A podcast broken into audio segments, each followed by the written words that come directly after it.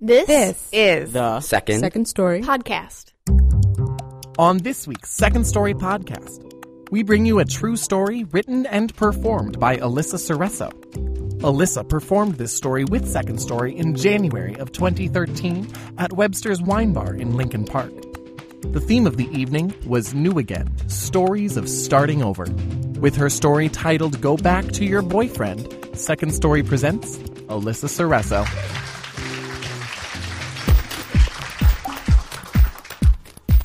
I was out at lesbian night at the candy bar in Soho.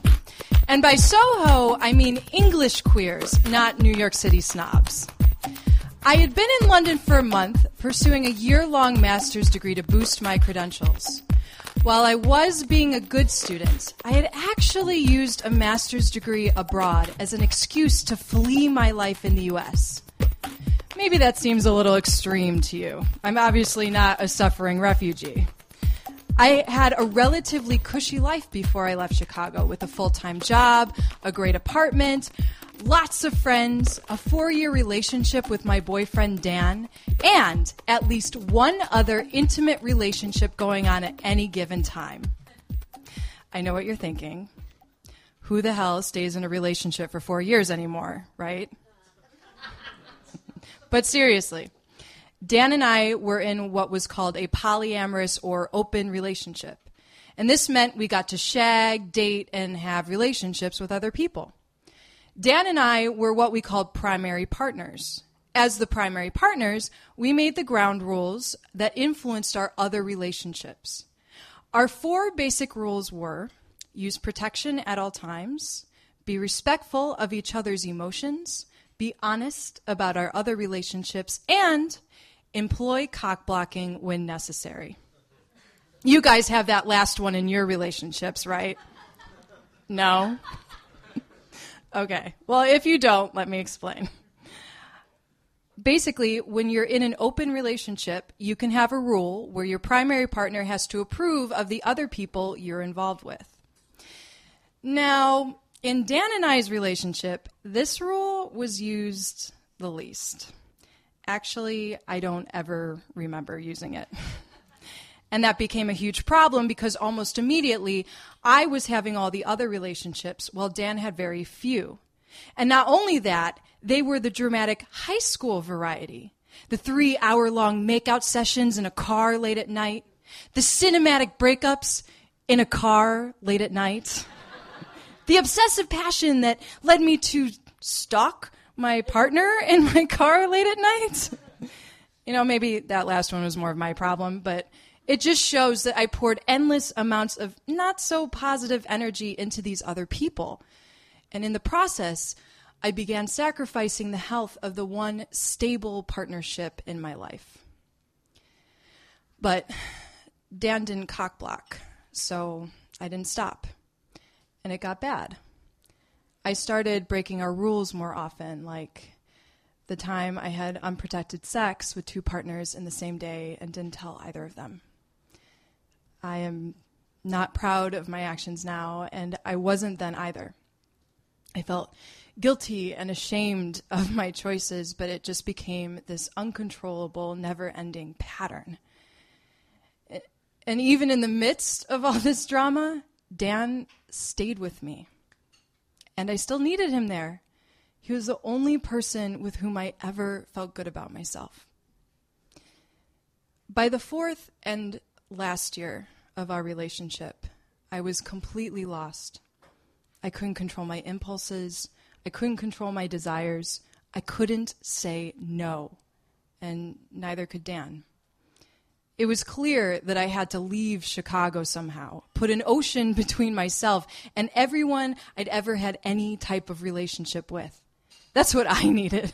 Thousands of miles, millions of gallons of water, an entirely different country just to start over. So I did. And on September 30th, 2010, I left for London, England. During the first month that I lived in London, I became the opposite of my bisexual pride parade in America. Instead of, I'm out and I'm proud, I was more like, I'm isolated and asexual. Really, that's how I felt. or wanted to feel. Completely non sexual. I wasn't interested in anyone. Even though I was in a distant country surrounded by a population of gorgeous international people, and of course, I'm speaking mainly about the non British here. I'd sit in a cafe next to a guy who is absolutely hot by my standards and think, how am I going to get to school? I have no idea how to use my Oyster card. but that was okay with me. I was absorbed in a new world of everything architecture, school with interesting subject matter, chips and mayonnaise, learning how not to embarrass myself by saying trousers when I meant pants and not underwear. Sex was not on the table. And by the end of the month, I felt great like, wow, I'm really doing this. Being alone. Also, for that entire month, no one hit on me. Unbelievable, right? I mean, me. Look at me. I mean, like back then, because now I just look like domestic. Anyway, I guess I was okay, you know, given my, what my goals were. But I was in a coffee shop almost every day, a veritable breeding ground for flirtation. And it seemed about zero people even gave me a nod of interest. Which is why, going back to the lesbian night at the candy bar in Soho, I was slightly taken aback when an attractive young woman named Naomi saddled up next to me with a hello and some very provocative lip poutage. You are gorgeous, she said, immediately drawing my attention. Side note Naomi had a proper British accent, which I am not even going to attempt to do, but you must know the overall effect was super hot. Naomi was a 21 year old recent graduate of the British Navy, i.e., the hottest fantasy I never knew I had. She was shorter than me by a few inches, had long dark brown hair, and flawless porcelain skin. We started chatting with light touches on each other's arms, and the sexual tension was palpable. How old are you? Naomi asked me, pursing her rose lips around the straw of her rum and coke. As I watched the liquid disappear from her glass, I forgot any intentions of behaving myself.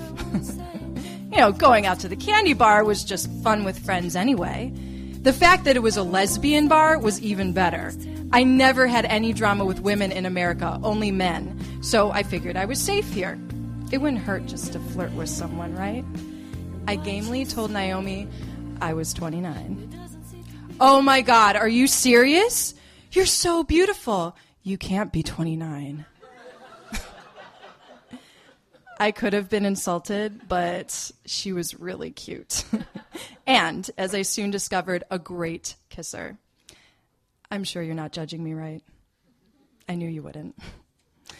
So, after about 20 minutes of steamy necking, Naomi and I took a break to get another drink. I felt good. So far, I had handled the situation quite nicely with some very subtle groping around her cleavage. I signaled for a drink while Naomi turned to me and slurred, I'll bet you're one of those types. Waving my hand more urgently, I replied, What do you mean, those types? You know, the type of girl who's actually straight with a boyfriend, but comes into a lesbian bar just to get some kicks? My arm dropped, and a thought bubble appeared over my head. Uh, damn! Judgy, judgy much, 21 year old? Well, yeah, I said. I had one before I left the States, but even then, I was in an open relationship with him and dated women, too. But I'm here in London to be alone. That's what I want. Are you still in love with him, your boyfriend? Naomi said, catching the waitress's attention. I, I, I don't know. Maybe. I. That's not what I'm here to find out. Right? I'm not here making out with you to reflect on whether or not I'm still in love with Dan. Jesus, where did that whole conversation come from? We returned to our corner couch, full drinks in hand, and started kissing again. I was trying to forget Naomi's questions when she pulled away slightly, pushing at my shoulder. Go on then, have fun with your boyfriend. What? I told you, I don't have a boyfriend. Come on, I'm here with you. I pulled her back in to show her I was serious, but she pouted and pulled away again. Come on, why don't you go on back to your boyfriend? I know your type. At this point, I was, to put it in the most polite American terms, about to smack a hoe. Fuck this chick and her 21 years. What the hell did she know about me? And why didn't she believe me? Did I exude a relationship aura or something? Maybe all those years in relationships had stuck on me like a black tar from an oil slick. And yeah, she might be hot and in the British Navy, but yeah, no, she was hot and in the British Navy, but still, I didn't come all the way across the ocean to have some obliterated Brit undermine my decisions. I stood up and grabbed my purse. I think I'm going to go. I'm really tired, and my friends are probably looking for me. Naomi could tell I was brushing her off. She followed me downstairs to the coat check, where she badgered me enough to get my number, and then quickly started dancing into the crowd. Completely put off, I left the club without bothering to find my friends. I boarded the first leg of my 30 minute commute home to Stoke Newington, London's answer to Chicago's Andersonville neighborhood. The train was jammed with sloppy, drunk English people, all shameless before midnight. And the white train doors slid shut, and I was pressed against very loud, smelly bodies. I made myself as small as possible so no one would notice me or my type. A few days later, I was sitting on my bed when my phone pinged with a text message from Naomi. I really enjoyed meeting you. You're so beautiful. I'd love to take you out this weekend. I looked at the text, and Naomi's taunting refrain repeated in my mind Go on back to your boyfriend. And, and, and. I thought about my decision to leave the U.S. Had I been overdramatic? Was this living in London thing really going to work, or was Naomi right? In the end, was I just going to go on back to my boyfriend? My phone beeped again with another text message from Naomi. I pensively ran my thumb over the keypad while I recalled the two major questions I knew I needed to answer if this year were to be as wildly life changing as I wanted it to be. One, who was I without a relationship? And two, why was it important to be alone? I decided not to go out with Naomi. I told her that she was lovely, but I didn't want to drag her into my already convoluted love life. My gut said I wouldn't find the answers in a date with her or anyone else. And by the, t- the end of my time in London, I enjoyed being alone and had learned to love myself for who I was, bad relationship choices and all. The ironic twist is that Naomi turned out to be right. I did actually go on back to my boyfriend. in fact, on November 12th, 2011, two days after returning to America, I asked that boyfriend to marry me. We were laying in bed when I said, Dan, I want to be your wife. I know that's more of a demand than a proposal, but even more than both of those, it was a choice to make going back a way to move forward.